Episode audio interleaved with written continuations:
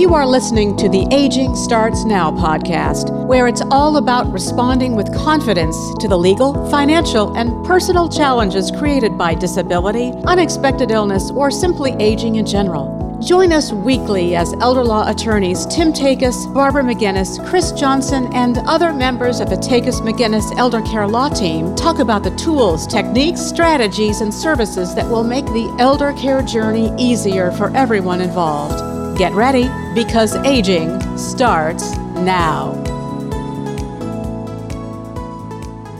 Hi, everyone. Welcome to another episode of Aging Starts Now.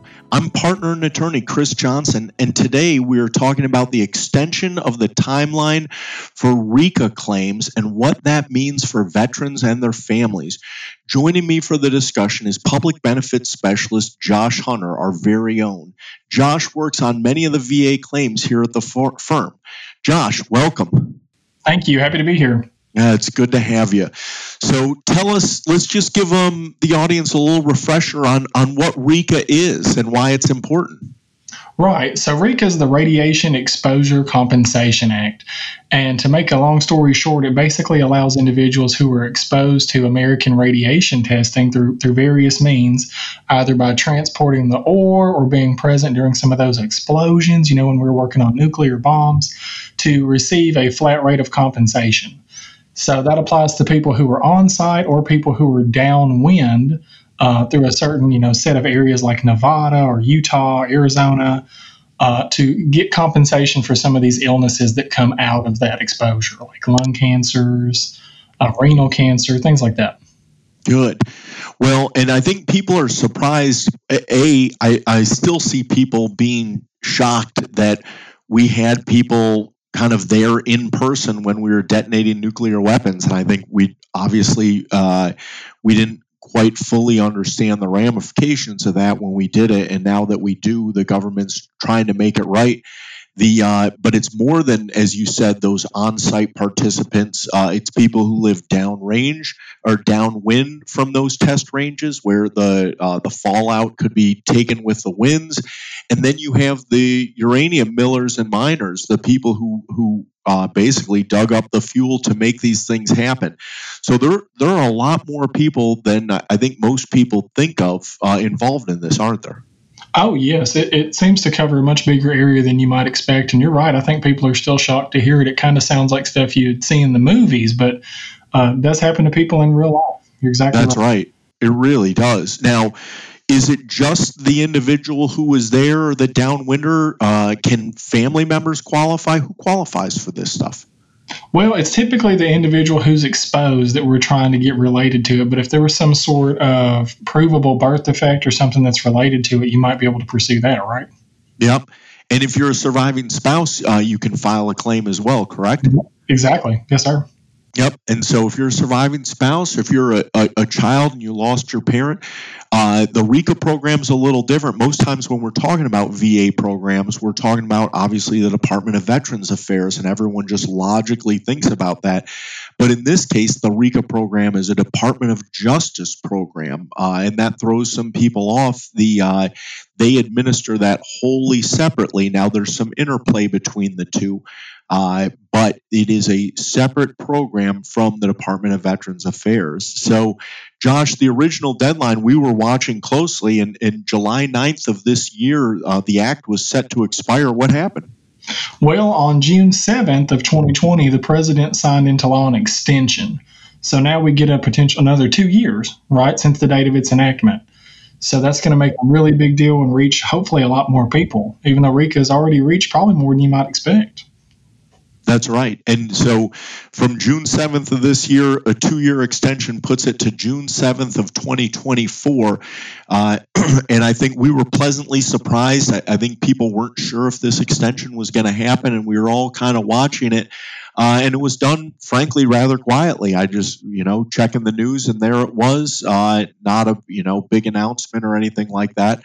Um, but certainly for these people that qualify that might not know about it. And the real the tough part about these claims is a lot of people who are eligible, uh, many of these people involved in our, our nuclear program back then, because it was so important and it was so highly classified, uh, they were actually sworn to oaths of secrecy with the government. And many of them aren't aware that that oath, that oath of secrecy, has been lifted uh, by subsequent administration. So uh, sometimes you got to really talk to those family members and give some assurances, don't you, Josh? You do. You really need to dig in. And honestly, I think the easiest way to do that is just knowing that if your family member served, you know, during that range of time, right? So somewhere between 51 and 58, uh, all the way up to maybe 62, you know, I would start digging in to see if they were exposed or what they got into, let your family members know. Because at this point, they've already broke like $2.5 billion in, in compensation. Wow. That's incredible. Well, so Josh, if someone thinks uh, they might be a potential claimant, how do they apply? What what steps do they take? Well, of course, you want to reach out to somebody who's VA accredited and really knows what you're talking about here. But there are several different claims forms uh, that vary depending on how your exposure happened. So, if you were a uranium miner or a miller, a transporter, one of those on site participants, or a downwinder, they have specific claims forms. Uh, beyond that point, it's good to understand that this is a very evidence based application that you're jumping into. So, what you have to back up your claim is going to make a huge difference. But for those individuals who have applied, it's just good to know that almost 75%, 74.6% have been approved.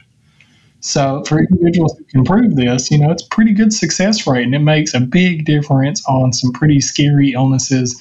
And I just imagining the medical expenses that would be tied into that. That's right. And Josh, you brought up a great point, and most people wouldn't think of this.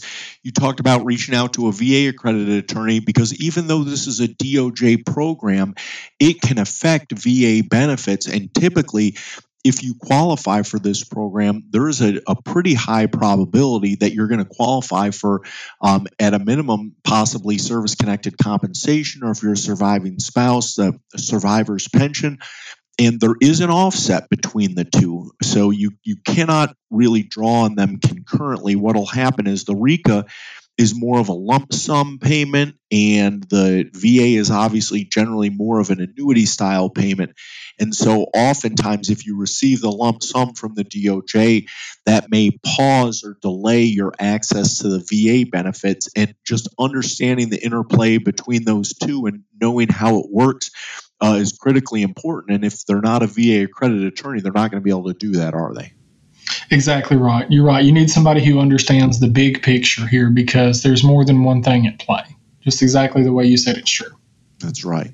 So, how quickly, when someone applies, how quickly can they receive RECA benefits?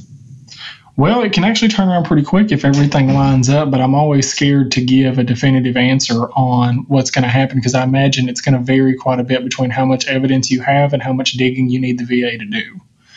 Um, well, I think that's the best. I think that's very well said. You never want to promise results on these things because there's always some level of subjectivity. But you said it earlier, Josh the evidence, the evidence, the evidence. And when you have the documentation, uh, the most recent one of these that we filed, um, we had just perfect. We had the service records. It said the nuclear testing sites. I mean, it was just all in there.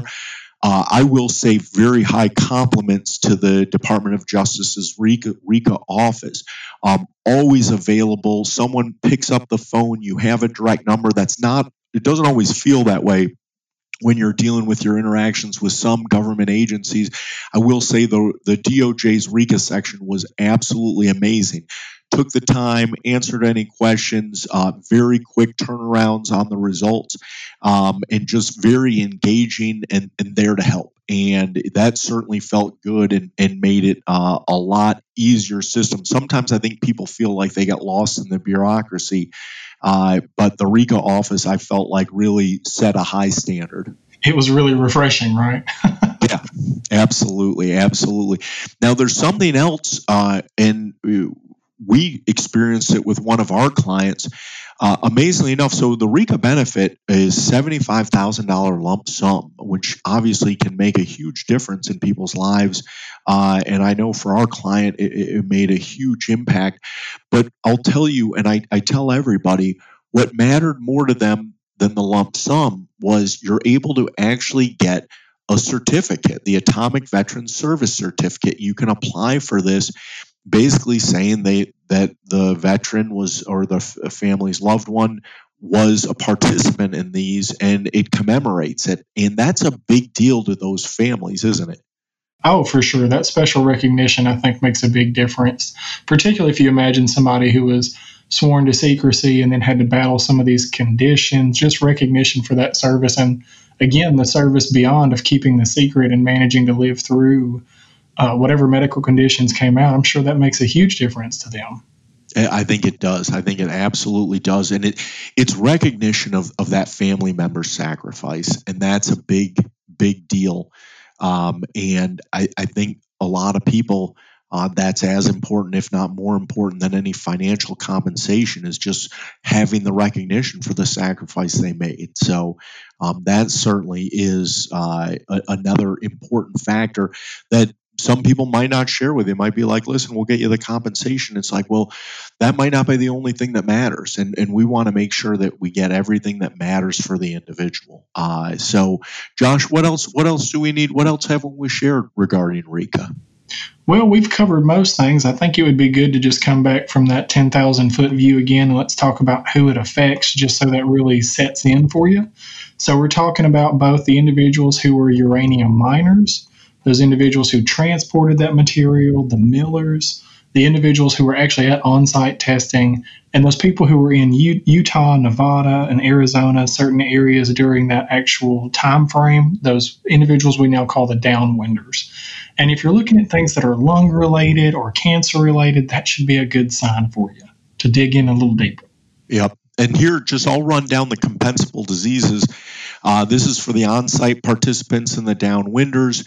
Um, you have leukemia, multi- multiple myeloma, lymphomas, uh, and then you have primary cancers of the thyroid, the pharynx, the gallbladder, the colon, the ovary, uh, breast cancer, small intestine, salivary gland, esophagus, stomach, bile ducts, pancreas, bladder, uh, brain, uh, lung, and liver. And so you can kind of get a sense for what organs uh, are included in there. And like Josh said, if, if you see cancer and you know they were a participant, that is a pretty big uh, indication that this person will probably uh, be a compensable individual. So, well, Josh, thank you for sharing your time and expertise on this. Uh, it's a good information to get out there, and having that window extended, uh, it does the right thing by our, our veterans and the people involved in this program, wasn't it? Exactly. And thanks for having me again. Glad to get the info out.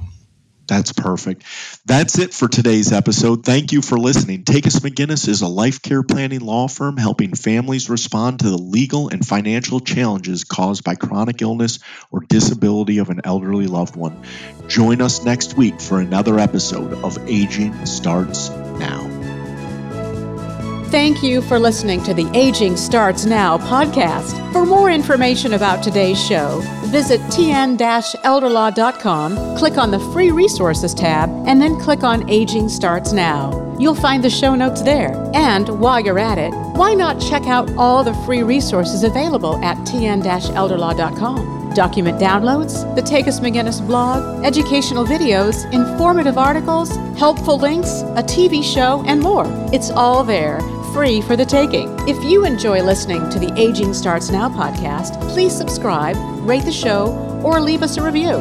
It's easy to do on whatever app you use to listen. We would love your feedback on the show. Aging starts now. We'll be back next week with more candid discussions about challenges created by aging, disability, and unexpected illness.